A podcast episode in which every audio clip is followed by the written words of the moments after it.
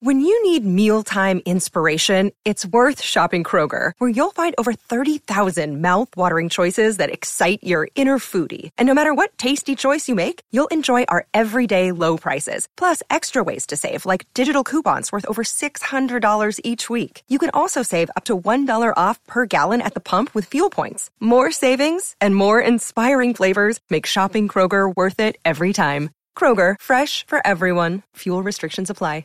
Another day is here, and you're ready for it. What to wear? Check. Breakfast, lunch, and dinner? Check. Planning for what's next and how to save for it? That's where Bank of America can help.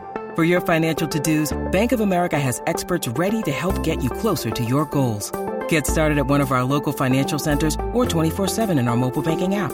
Find a location near you at bankofamerica.com slash talk to us. What would you like the power to do? Mobile banking requires downloading the app and is only available for select devices. Message and data rates may apply. Bank of America and a member FDIC. Thank you for listening to this Podcast One production. Now available on Apple Podcasts, Podcast One, Spotify, and anywhere else you get your podcasts. All right, sports fans, Podcast One has two great new shows for you to check out. Seven time NBA champ Robert Horry is bringing big guests and great NBA commentary on the Big Shot Bob Pod. The Brooklyn Nets remind me of Oklahoma Sooner football. And we got to have to outscore you every time. And that's what the Brooklyn Nets are. Man, you got Steve Nash at the helm. You got D'Antoni. They ain't thinking about no defense. And Eric Bolling and Brett Favre come together for Bolling with Favre. Everything from sports to politics to business and culture. Any uh, insight on what Aaron plans to do in, in Green Bay? What I read into his comments were simply frustration, nothing more than that. Subscribe now to the Big Shot Bob Pod and Bolling with Favre on the Podcast One app, Apple, Spotify, or wherever you get your podcasts. And rate and review the shows on Apple for your chance to be featured.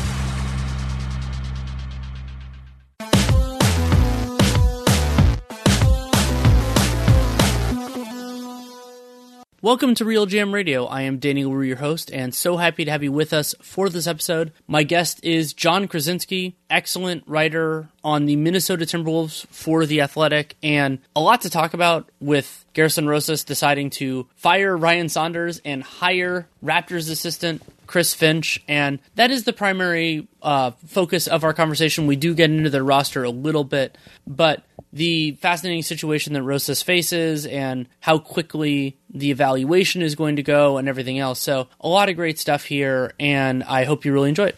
Thanks so much for coming on. Happy to do it. It's funny that this is the first time, correct me if I'm wrong, that the two of us have ever done a podcast. We've met a few times, but Minnesota is a very important part of the NBA world right now.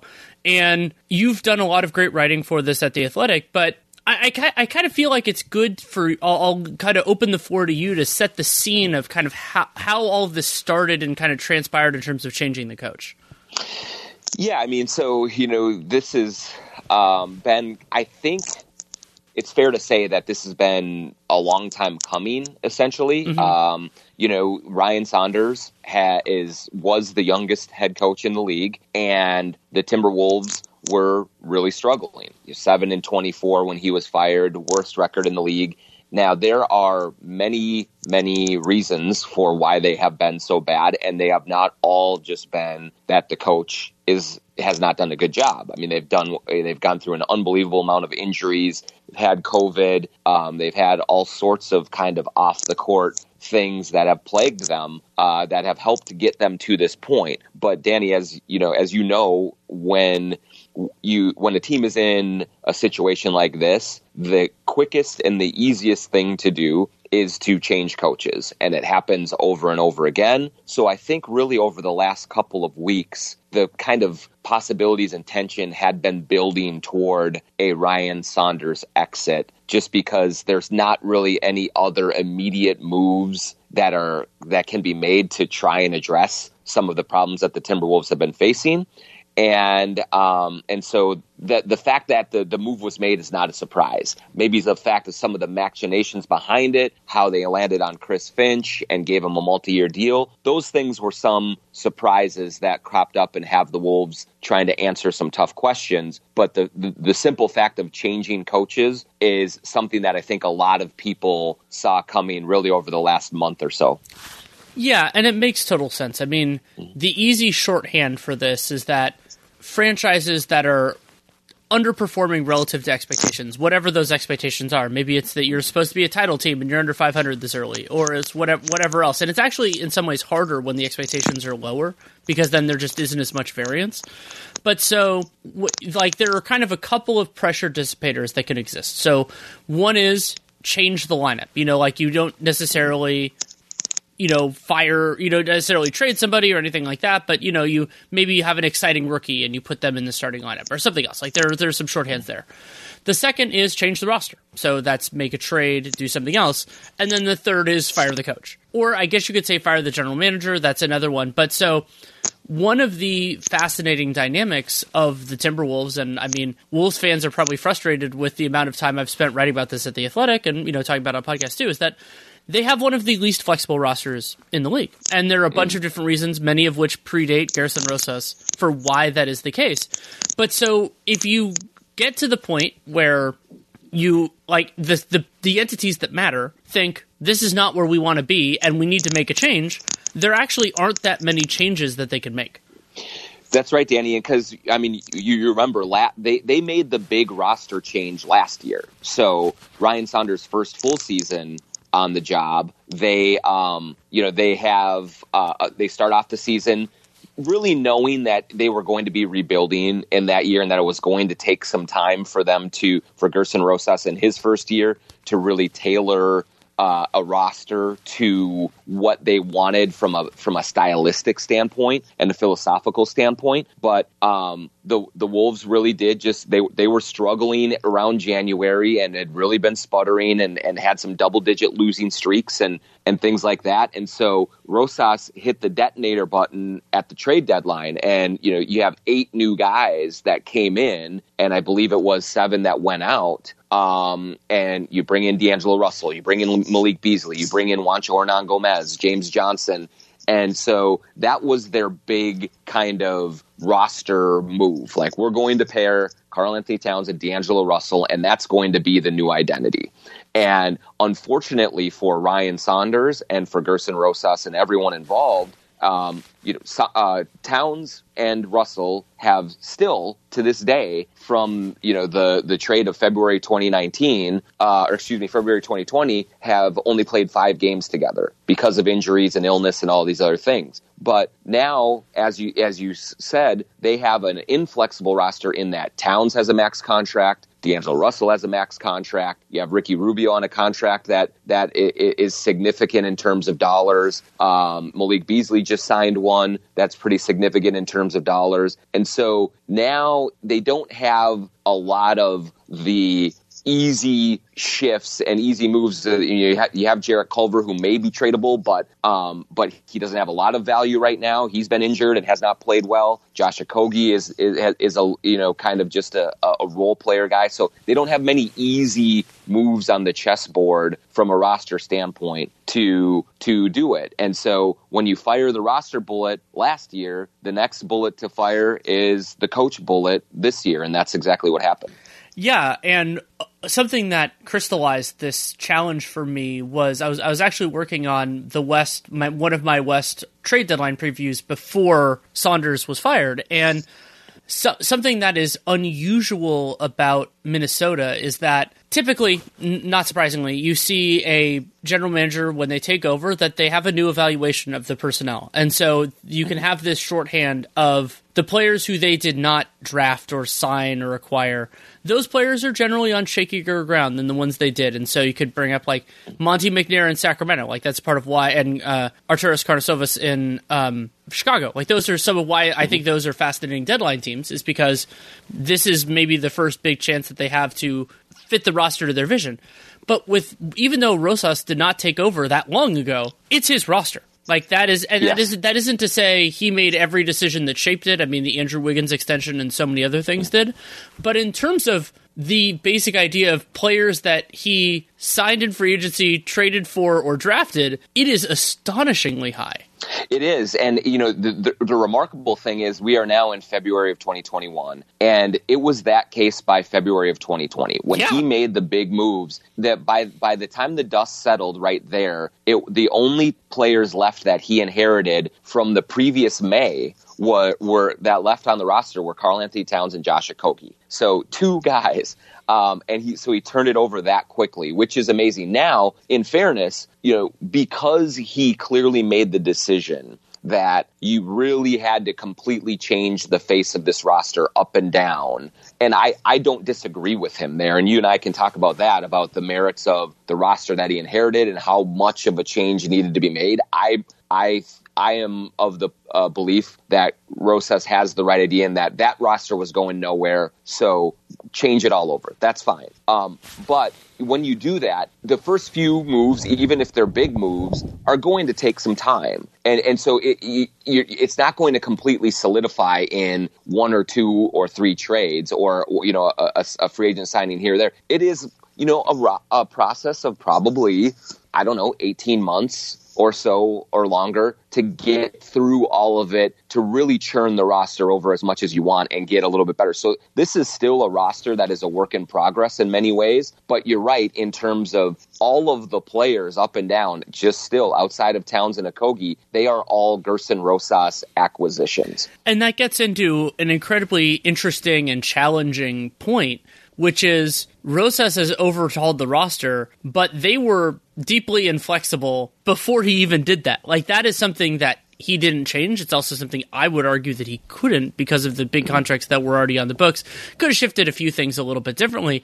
But like just thinking about it practically, one challenge of that if we're just thinking about, you know, because remember, it, everything is in like relative terms and it's the eye of the beholder. In this case, it's typically the owner. And we'll talk about that in a different way in a little bit later. But now I think Rosas owns this roster in a different way than he would have if he like kind of and I understand this because he's trying to do what's best for the franchise and I wonder how that's going to play because it's like well now even though yes horrible injury luck and everything else and and that has to be acknowledged it, he owns it in a different way than he would have even though I would argue, at least off the top of my head, that if we're thinking about like a long term foundation, that it's a, it was a series of reasonable decisions to make.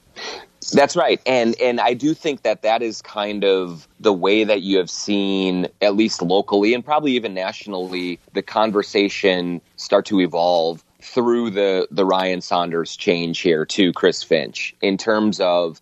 Um, you know, there are very good arguments for making the Ryan Saunders move with, you know, some of the the rotations, um, you know, some of the the roster decisions and the and the and the and the game plan decisions um, in, some of these games that really caused either them to not be able to hold on to leads late or certainly some in, in, more epic proportions to lose major leads in the fourth quarter to Sacramento to Orlando over the last couple years. You, they've had a few games where it's like, man, this lead can't be lost, right? Even in the NBA, how can you lose this lead? And the Wolves would, and certainly Ryan Saunders contributed to that with some of his um, some of the way that he ran things. And so even with all of the injuries involved, you say when when you say you know Ryan Saunders is fired, you say, well, you know, bad luck on his part, yeah, but he made plenty of mistakes as well, and so you can justify that maneuver. Um, but then you look at now that so now that changes it because now he Gersson Rosas has his handpicked guy, Chris Finch, the guy who is long rumored to have been Rosas's preferred coach, is now here. And so now there are no other kinds of excuses or or justifications or anything for why you know this won't work other than maybe health and you so everyone is kind of saying now that okay gerson you you made your moves like now it's on you. And now you have your roster you have your coach and so now it's time for progress. And i don't think anyone is expecting the wolves to rattle off you know 10 wins in 12 games and try and creep back up into discussions for the 10th uh, you know, the playing game or anything like that. No one's expecting that. But i do think that now the pressure is on the Rosas regime and this team to just start showing tangible improvement from now until the end of the season to say, okay, I can see a vision of where this thing is going and it's not all bad. You can see it coming together. Give them another offseason to draft and make some trades and free agencies and and and and then you know hit the ground running next year. But that's absolutely has kind of squarely put the pressure on on Gersson to start to deliver here. It has, and one of the challenges for the the element of evaluation that will happen this season, which is certainly a portion of it, I think 21-22 will be bigger just as a practical, you know, practical effects. This season was was kind of off the rails for various reasons, many of which are are not anyone's fault really. Um, but it's hard in these circumstances. I mean, something that comes up, you know, when you're trying to evaluate 30 teams, much less doing one really well, is the idea of context and that it's not just about wins and losses. It's what is a what does a Chris Finch team look like? How does he interpret this roster differently? And those tea leaves, I don't think it's going to be anything necessarily definitive in the early going, especially when you consider how little teams are going to practice and how long it might take to incorporate some of that stuff. We'll have to see. But it will be important to eval- kind of evaluate this on the right terms. And what's I always find so fascinating about the NBA, and there have been there are various people who try to compare running an NBA team to thing X, Y, or Z. A lot of times, it relates to the other work that the people who own teams have done. Mm-hmm. But the thing to remember is that those evaluations and those decisions are always made by a narrow group of people. And I so I will say like I think that judging the at least the early stages of let's call it the Chris Finch era in Minnesota, doing that by wins and losses, even honestly doing it by net rating or something like that, is challenging because it's really like how differently do they play? What is what is going to be his like? How is he trying to define this roster? What is he trying to get these guys to do? And also, well, you could argue coaching is kind of a black box in terms of like player X improves at thing Y. You can't say, "Oh, that was great coaching." It could be player's work ethic. It could be mm-hmm. any number of other things. But getting the early indications there, I think, are going to be extremely important. Even though the people involved, I don't think the rest of this year is make or break for them individually.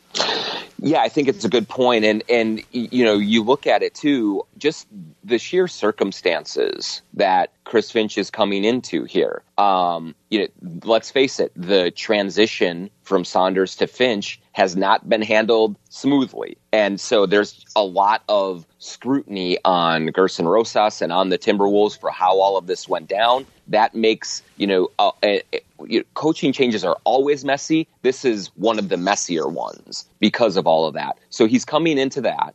He is coaching with a group of assistants who he didn't hire. He has, you know, he has long histories with Pablo Prigioni and Bryan Gates and Joseph Blair and a few others on the set and Kevin Hanson. So it helps there's familiarity there, but he didn't pick any of these guys. So, um, so it's a, it's one head coach coming into an existing um, system and an existing environment where everyone else is, is is held over from the previous coach, and so you have that kind of complication.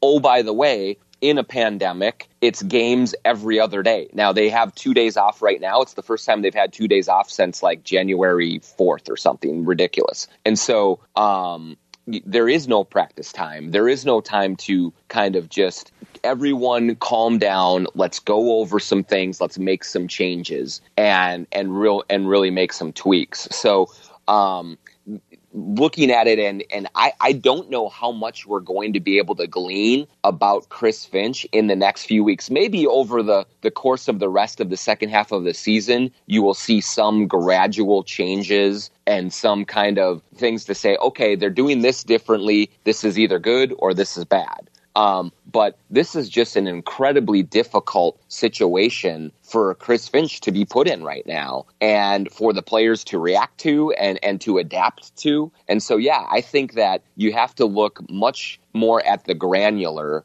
than at the you know the big picture of either wins or, and losses or you know even some things as you know uh, offensive defensive rating like they are going to have to be just for survival running a lot of the same stuff that they have always run and so um, it's going to take a full off season and training camp and summer league and, and all these other things to really implement the changes that they do. The one interesting thing about this, Danny, you know, is that when you look at this, the the the Rosas and Saunders pairing, Ryan Saunders was running a lot, a lot of what Gersson Rosas wanted. Yeah, philosophically. Philosophically. So Chris Finch is also very much lockstep with Gersson Rosas in what they want to do philosophically. Sometimes when these these moves are made, you'll see like overcorrections and oh, we had a players coach, we got to get a disciplinarian. We had a, a rookie coach, we got to get a veteran. We had a defensive coach, we got to get offensive. Gersson is staying with what he wants philosophically in Chris Finch. So what we're going to have to try to evaluate here in the next few months, especially, is is Chris Finch a better implementer of what Gersson Rosas wants?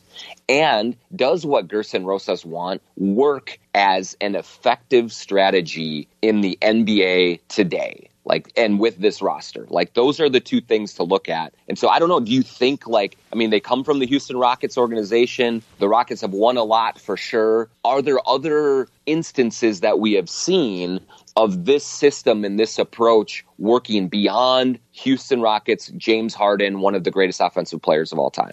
Yeah, it's a great question. And also, where does where does the rubber meet the road with a very different star player. Now, I, I love Karl yes. Anthony Towns. I've been, you know, it was funny. Nate and I did our top prospects, and part of that was going back through. Now, Towns has graduated from that because he's he's older now, but like remembering like he was the number one guy on my board over over Anthony Davis at one point and all these other things. and also Towns is unique. Like there, you could envision similarities between an optimized offensive Towns and Jokic, someone that Chris Finch has coached in his past. But the you know like where do these philosophical elements like I mean you could talk about like the connection between Finch and Rosas going back to Rio Grande. I mean, going going back mm-hmm. that far, and I'm very interested to see like kind of if they go maximally how that works and like the roster can't really change. But I, I think an interesting an interesting point with this, and I hadn't articulated this well before now, is and this is a very complicated thing. But if Gersson Rosas feels that Chris Finch is his best chance, that he is the right coach for this team, or at least the one that Rosas wants to stake his job to and his reputation, you know, honestly, future GM jobs as well, then it's better to make this move now than to make mm-hmm. it in August. Because now the, the, we've talked about how inflexible their roster is. At least now you get a chance to have your voice in the room. You get a chance for everyone to evaluate the fit of coach and player before an offseason as opposed to having to do that on the fly. So that is there it's ignoring some major stuff that we're going to talk about, but if if you're going purely kind of let's call it like short-term Machiavellian, if you think somebody is the right person and you're willing to roll those dice with your own career, you it's better to do it early than late. And then if we should talk about that, and then we can talk about whether this actually is early. Right. Yeah. I think. Yeah. I, I do think that um, one thing that we have seen from the Rosas regime and that has defined his stay so far in Minnesota is he is not afraid to make big moves, to take big swings, as he likes to call them. Um, this is a big swing in the timing of it. But yeah, in, in the grand scheme of it, you're right in terms of if you have made the decision that Ryan Saunders is incapable of being the person to carry forward your vision and to really do everything that it takes in practice, in games, in the locker room to give that vision the best chance of working out, then yes, cut the cord you know make it happen and and and give the new person enough time because now you get by getting him in now you get several months here for him to really kind of acclimate to the players get to know them the players get to know him. And you'll by the end of this season you will have a very good uh, read on which players fit which don't um, what what uh, issues you have to address from either a play play coach standpoint, a personality standpoint, all of those things. So that really does set everything up for this summer to have a much clearer eyed view of what changes still need to be made to give this the best chance to work. So um, in the in that respect, you say Absolutely. This makes a whole lot of sense, much more sense than putting in an interim coach, going through the motions for the second half of the season, and then making your move and everything being also brand new as you're going into the draft and and free agency and all of those things. Where they are obviously taking their hits on are just the process behind how they got to it, not necessarily the decision itself. Right. And there are a couple of huge human elements to consider here. I mean, one of them is the kind of like the coaching staff and the coaching profession. I mean, the the importance of having a true hiring process, which was not the case here, and there is a theoretically an interesting discussion and I'm not sure we're at the point where like anybody knows enough necessarily to say this about whether the coaching search that happened early in Rosas' regime was actually maybe not for right then.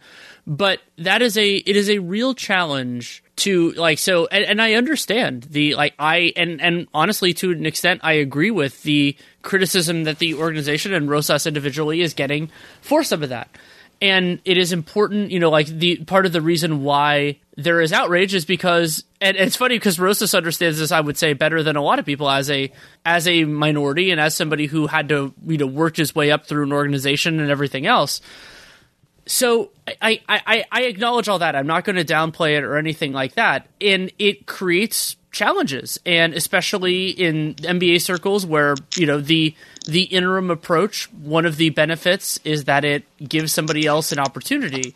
So it's it's a real challenge for Rosas, especially if he had evaluated that he knew where he wanted to go. Yeah, and that's it. You know, I mean, you you do you look at just you strip away the the I don't know how you want to term it, but the quote unquote right way to do things, and and getting to this point, you understand um, that hey, this is the coach that he really believes in. Go get him. And, and and and go do it, especially when the first year and a half have not gone very well for you, and you know you have to kind of start to solidify that you have the right vision and you're the right person for this job. I do think that it's you know it's just been a little bit shaky with with how everything has worked out so far that he had to go make the the choice that he made. But i think that when you get into you know in this day and age rightly absolutely rightly um, the the the topic of opportunities for candidates of color in high profile positions it's front and center in the NBA right now and in all sports leagues. And so when you go through a situation where you didn't really consider that process, um, that is you know that's going to draw scrutiny and then there are there's also the the timing element of it where it sure looks like they had Chris Finch done and waiting in the wings, and they still let Ryan Saunders coach another game and go through that and come on the road for the start of a, of a four game road trip. And so they were just, you know, crossing T's and dotting I's with Chris Finch while Ryan was preparing a team, while he was doing pregame media, going through an entire game, doing postgame media. Um, and then you fire him, and oh, by the way, five minutes later, Chris Finch is the guy. So I feel actually I really feel for Chris Finch in this whole thing because none of this was his fault. He is a qualified coach. Um, he has paid his dues, and um, and really worked his way up to try and get this opportunity. And now, because of some of the things that were kind of more decorum and, and ethics of it that are called into question, that's what's drawing real scrutiny here. And, um, you know, I, have I've kind of quoted it before, but the, you know, the American classic film Cocktail, Coughlin's Law, everything ad- ends badly or else it wouldn't end. And so there's that part of it is true. There's no good way to do these things, but it does feel like there were a couple of unforced errors in how they they handled it that is just really muddying the waters for them right now and probably bringing more challenge to them than than they needed to bring on themselves. And um and and so that's that's kind of the thing that that they're trying to do damage control on right now. Well and it's you know losing the benefit of the doubt is another way to put it. Just like i always said rosas owns this roster. He owns this coaching hire in a in a different way not only for people in our line of work, but also the organization, the players on the team, players on other teams like Damian Lillard's advocacy for David yeah. Vanterpool. Like you have all of those elements that now it's like, well, if it doesn't work, the knives are out. And you could make an argument the knives were going to be out anyway, but it's it's a little bit different now. And I, I don't want to I don't want to dwell too long on Saunders, also because there's a lot of other stuff I want to get to in a short period of time. But what I will say uh, is two things. One, if people haven't read the piece that you did on Saunders' connection with the organization, as somebody who is less in tune with that. I thought it was really it was really well done and it helps convey what made that circumstance so unusual and so special and also so challenging. Um, but then the other part is, and I want your reaction to this, is I largely think of coaches in the NBA in three different categories. One category is the value adds. And so those are it's a very small group, but they're you know, you think every every team pretty much that they're on will outperform their talent level. Oftentimes mm-hmm. that's defensively. Maybe sometimes it's oh they're really good at scheming or they can adjust things based on who they have, anything like that. And that doesn't mean they're going to be great every year because especially this year we know how COVID and all these other things can change things.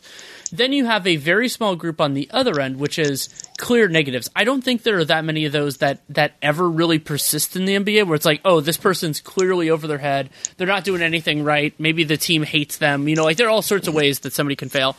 But then you have this middle group, which is almost every coach in the NBA. And that group is sometimes positive, sometimes. And and there are, you know, you can there are shades of gray within this. And my general stake is that since coaches are they're well paid, but they're not paid, and it's not subject to the salary cap, luxury tax, all that fun stuff. Is that to me, once you are sure or reasonably sure that your coach is not in that first group, and of course, if you're sure they're in the second, if they're in the bad group, then you, you deal with that. But once you're basically sure of that, I think teams should cycle a lot more often. And incidentally, because this is important for this one, cycle with people that you have more confidence can like have a chance to be in that top group. And so, I mean, Chris Finch just coached with Nick Nurse, but it's somebody who doesn't have an NBA track record. I mean, Finch has an NBA track record as an assistant. And so, like, those parts of this, I think are like that, that Saunders and people I'm sure will very, will, will maybe argue where within that gray area in the middle group that he is, but I don't think there'd be too much argument that he is in the like value, clear value add group. But so, like, those parts of it are fascinating too. Absolutely, and and I, I do think that you know a lot of time what you'll hear is especially from coaches and most of the coaches who are in that either middle or lower group that that you both that that you kind of laid out is that what we need is consistency. Like I you know I need time and consistency to get my to establish my culture, to get my system in, and also to get players that fit. And so, um, you, but but at the same time, like especially in this day and age, there is not people don't have that time and consistency. GMs don't have that time. They're generally not given three or four coaching hires without, um, you know, showing some success. And so I I do agree with you in terms of like there's no disputing and you know look I I know I've known Ryan Saunders for a long long time. I have great respect for him. I know that he works incredibly hard at this. Um, I know that this means everything to him to be the Timberwolves coach, and it, it, and it really was killing him that it didn't work out. But he knows, and everyone knows that if you don't get the job done, if you do not win enough, you can be the best guy in the world, and you're going to get run out. Just like you can, if you're you know generally someone who is difficult to deal with or, or hard headed or anything like that, and you win a ton, you're going to get the opportunity to stay and and so um, there were so many people that were really rooting for Ryan Saunders to do well, including Karl-Anthony Towns and Ricky Rubio and a lot of people in that Wolves locker room. Everyone in the organization really wanted him to to deliver and, and to be able to you know be the, the the rare really super young coach that has a lot of success in this league.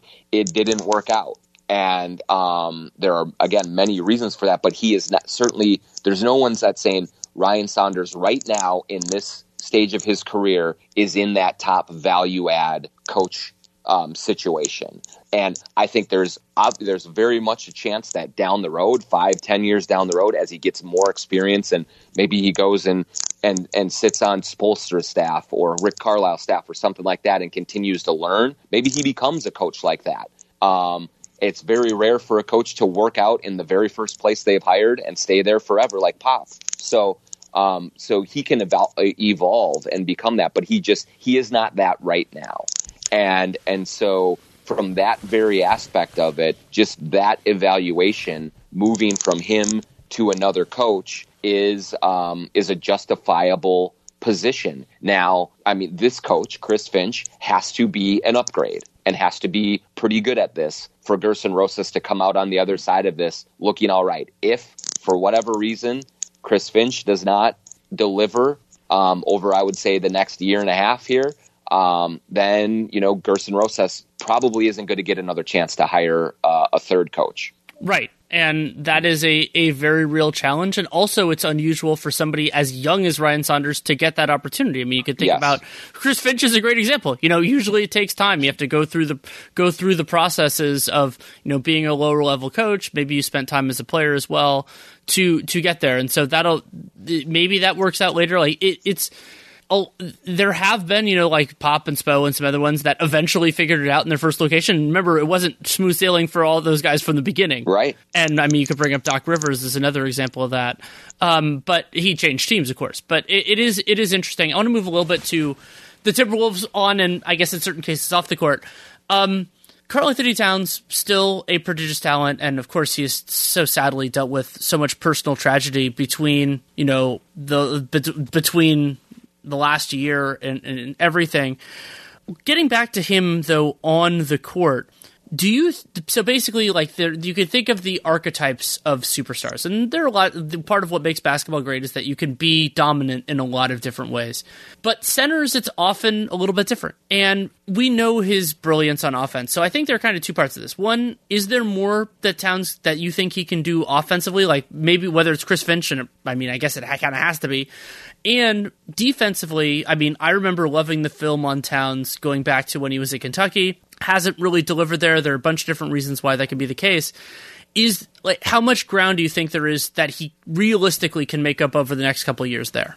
Yeah, so we'll start offensively. Um, I, I still think there are there is room for him to grow, um, especially I think in the facilitating department. Um, he has averaged for his career 2.8 assists the last two years, 4.4. He's at 4.2 this year. I think that can go up exponentially. Um, you know, he, his first game under Finch against Milwaukee at 11 assists, and I don't think that that can it, it has to be an outlier. Um, you know, you do look at Jokic is an unbelievably different breed, but Towns is he has in terms of court vision, in terms of ability to make unconventional passes from you know the post, from the elbow, um, anywhere he can quarterback an offense and he hasn't had that opportunity very often to do that. And so I do think that Chris Finch will give him that opportunity. And when he has the teammates around him that can make shots, um, he's going to see that part of his game really blossom.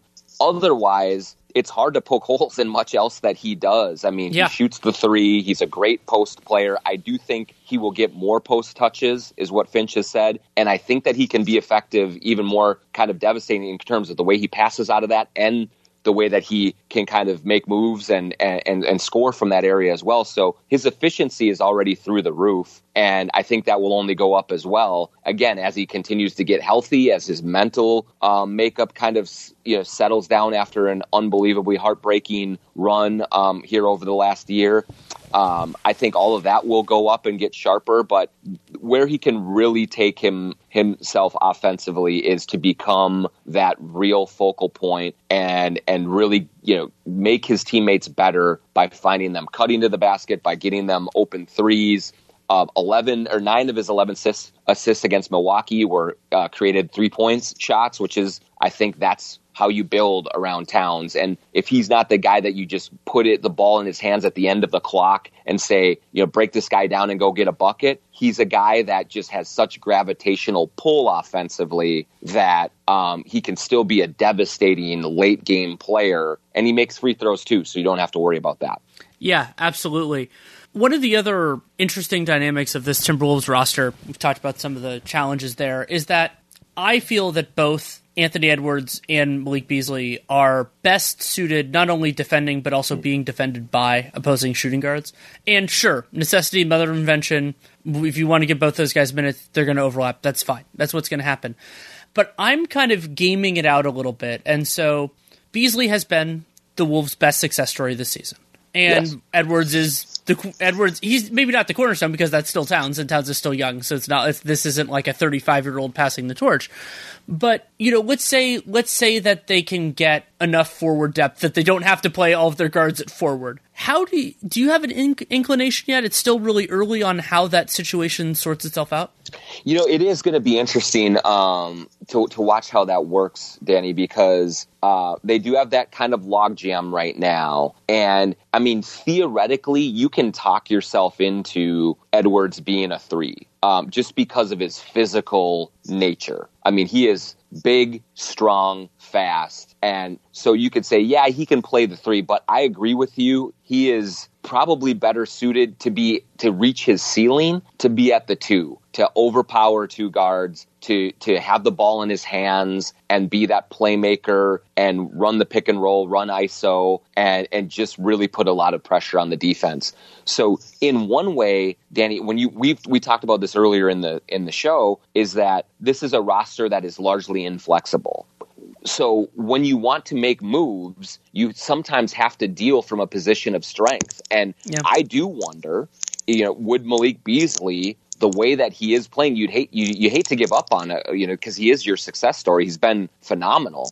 Uh, from an offensive standpoint. But is that something that you look at if you have to find more balance in the roster and maybe provide more opportunity for Edwards and things like that? You could get real assets back for Malik Beasley at this point. That contract looks better and better, even if even if he gets a suspension, which we expect will probably happen at some point. Um, he'll get through that, and that contract looks very real and very affordable. So, on one hand, you want to keep that because that really helps on a team where maybe one of your max guys in D'Angelo Russell isn't going to fulfill his contract. So, you have to have overperformers, and Beasley could be one, but maybe that's also one that could be you know, uh, enticing to other teams when you're looking to add value instead of just like moving a Culver or a Kogi for, you know, shuffling deck chairs on the Titanic type of a situation.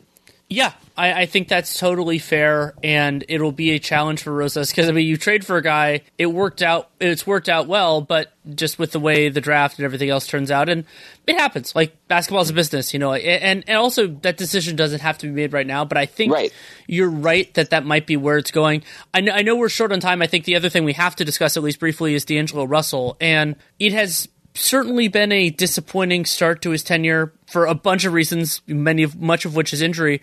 But where do you think it? Where do you think it? I, I, started this with a question of where do you think it goes from here, and I think I'm going to end with that of just yes, we know Russell's dealing with this knee injury right now, but can like is he is he? I mean, he has to be the guy, I guess, to do all this. But like, it, it's interesting when you think about like they've been putting the ball in Edwards' hands a lot. Finch has been putting it in Towns' hands more a lot. Like I'm I'm trying to figure out where Russell's part is, and you would normally say, oh well, maybe he'll be marginalized a little bit. Rosas traded for him, including a lightly protected first round pick a year ago. Right. Yeah, it's amazing. Um, you know how it, it has worked out that way, and in terms of you know, he was welcomed here as you know the missing piece as just a major major part of this franchise. And you know there were people around the league who looked at this deal and even if they were skeptical the clear indication was that Rosas really thought that D'Angelo Russell uh, this deal had potential to do for the Wolves what the Harden deal did for the Rockets. Now, Rosas and everyone around doesn't say that D'Angelo Russell can be James Harden, but that they the belief was is that if they put him in the right system with Karl-Anthony Towns, if they really kind of cater to him, that he can just raise his level of play, you know, several notches and and become an all-star caliber player in the West, which is different than an all-star caliber player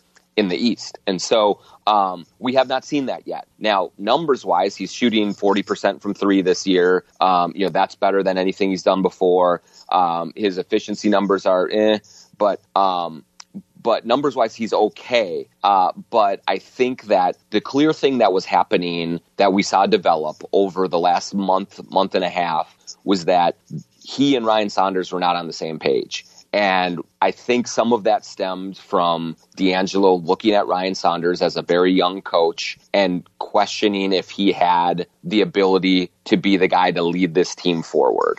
Um, and so now that they have made this change to a 51 year old, more veteran guy, even though he, this is his first NBA head coaching job, that's Chris Finch's main sort of obstacle here is to find a way to make D'Angelo Russell effective and you know in this system because you look also too danny this system they want to play very fast they want to shoot a lot of threes and get to the rim d'angelo russell does not want to play really fast he's very deliberate um, he wants to kind of probe and take his time and do things that way. He lives in the mid range. He shoots threes and he, he's fine with that, but he loves the mid range. He does not go to the rim. So a lot of those things do not fit with the system that they want to employ. So Chris Finch is going to have to find a way to make some compromises and hope that in in making some compromises himself, he gets D'Angelo Russell to compromise a little bit as well, and they can get him in position to be successful. Because if it has gone, if it keeps going the way it has gone, um, all of a sudden, you know, that deal where everyone here was really ecstatic to get rid of Wiggins and get off that contract and get a get a player like Russell in here who they thought had star caliber, uh, star star potential. Now it looks like, boy, all of the the um, added value is on the Golden State side and none of it is on the Timberwolves side. So they got to find a way to make that work. I think it's getting those compromises and it's also maybe even developing Russell more as this late game closer because he can get his shot when he wants it and he can knock those down. So that's the way that he, I think, injects value into what they're doing when he comes back healthy. And that's several weeks away. Yeah, I think that's totally fair. Well, it, I, I, know there are other angles we could take, but I'm gonna. Your time is incredibly valuable. You've had to do so much this week, so much great reporting. I'm going to thank you so much for taking the time to come on. So happy to have, uh, happy to be on, Danny. Uh, I'll come back anytime. Thanks for having me, man.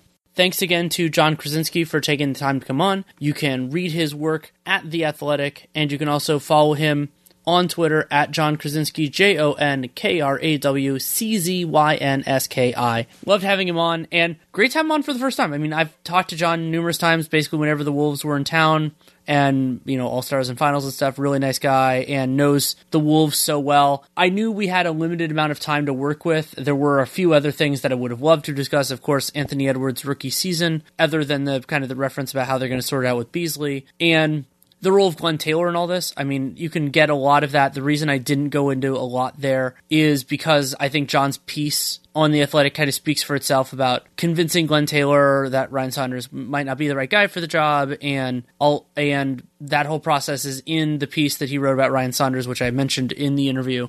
Uh, but you should definitely read it. I, that gave me a lot of background insight, which was extremely important to understand it. I mean, those of you who know my who know my stances know that I think ownership is the biggest competitive advantage in the NBA, and the timeline with Rosas getting hired, but Saunders staying on and then getting fired now, I think is I think to an extent it speaks for itself, and uh, so I, I I'm I didn't get into it with Jon, but it is definitely a point worth pursuing, and Jon has pursued it to a pretty great degree already. So, if you want to support the show, there are a lot of different ways you can do it. You can subscribe and download every episode that is particularly useful for a show like this that doesn't come out on a specific day of the week. It's more about my availability, guest availability. You can do that in Spotify, Apple Podcasts, wherever you get your podcasts. Leave a rating, leave a review, and same, the podcast player of your choosing. It's a great way for other people to find the show. Also, word of mouth. Hey, this specific episode. Hey, this show in general, you think people might like it? That's a great way for people find it. It's how I find podcasts sometimes. People tell me that I would like something or make a mention on social media, and I check it out, and hopefully I like it. I don't always, but that, that's the whole idea is to help other people find it. And I have plenty of other stuff going on. Um, Nate and I are doing Dunked On, still full bore five episodes a week, one public, and four for Dunked on Prime. We also in, included in Dunked on Prime this week. We did our top ten prospects, which is the best players age twenty three and under, an annual exercise. And we also went through some of the historical stuff, went through our own picks, and made us feel smart and stupid, mostly stupid. That's the way it works out. That's part of the fun of it. So that is out for Dunked on Prime, and also the NBA cast, where Nate and I broadcast games on League Pass. That is still going strong. That's every Monday, so you can definitely check that out. I believe preliminarily we're doing Bulls Nuggets for that this coming Monday, but that might be subject to change. I think there might be some shifts in the national. I don't know this, but there might be some shifts in the national national schedule. So in terms of t- game timing or potentially games, so we'll see. Keep an eye on it. My Twitter feed will have that, and so will everything else. Also, written work at the Athletic, just like Jon, and had a big piece including a section on the Timberwolves on West sellers this week. So basically, like what selling would look like and what teams have and why they would or would not want to do that, along with some predictions. And if the Eastern Conference one of those is already out, that was each of them is about 4,000 words. That was last week and this week. Have plenty more coming down the pipeline. We're about a month away from the trade deadline. So time to think about it, but also could be seeing some action pretty soon. So that's really, really exciting.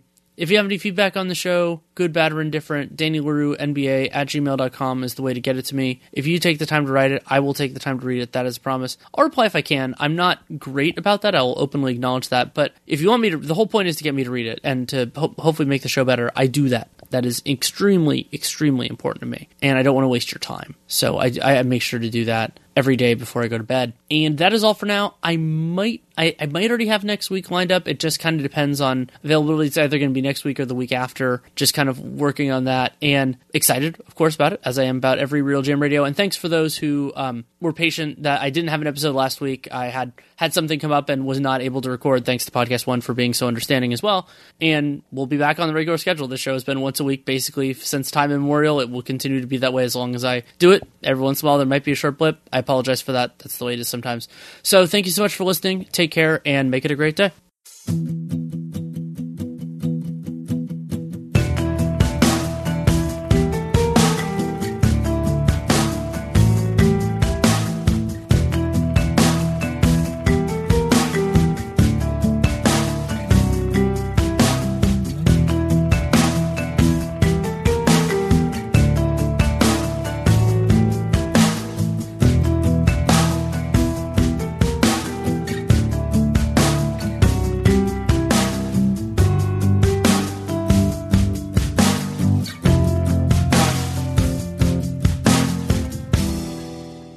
A healthy lifestyle depends on quality sleep, and Sleep Number is here to help you sleep more efficiently. Sleep efficiency is the amount of restful sleep you have at night and is a key part of your overall health. Here are some tips to help you get the most efficient sleep possible. Reduce caffeine consumption before noon and limit late night alcohol. Get regular exercise during the day, which helps you feel tired in the evening. And keep track of your sleep health with data from your Sleep Number 360 smart bed. Sleepers who routinely use their Sleep Number 360 smart bed features get almost 100 hours more proven quality sleep per year year. With that much extra energy, you could get more quality family time, volunteer at a meaningful charity, or exercise, meditate, and reconnect with nature. Proven quality sleep is life changing sleep, which starts with Sleep Number adjustability. It's time for Sleep Number's ultimate Sleep Number event. Save 50% on the Sleep Number 360 limited edition smart bed, plus special financing for a limited time. Only at Sleep Number stores or sleepnumber.com slash podcast one. Subject to credit approval, minimum monthly payments required. See sleepnumber.com slash podcast one for details. Do it for the team. The free COVID vaccine is FDA authorized for kids 5 and up. Do it for your besties and the resties. It's safe for your child and can help protect their friends. Do it for birthdays. And help protect your family. And game night. When you give your child the vax, you give them the power to learn. Do it for field trips. And campouts. To experience. And big hugs and to be a kid. Get your child vaccinated and give them the power. Paid for with Pennsylvania taxpayer dollars.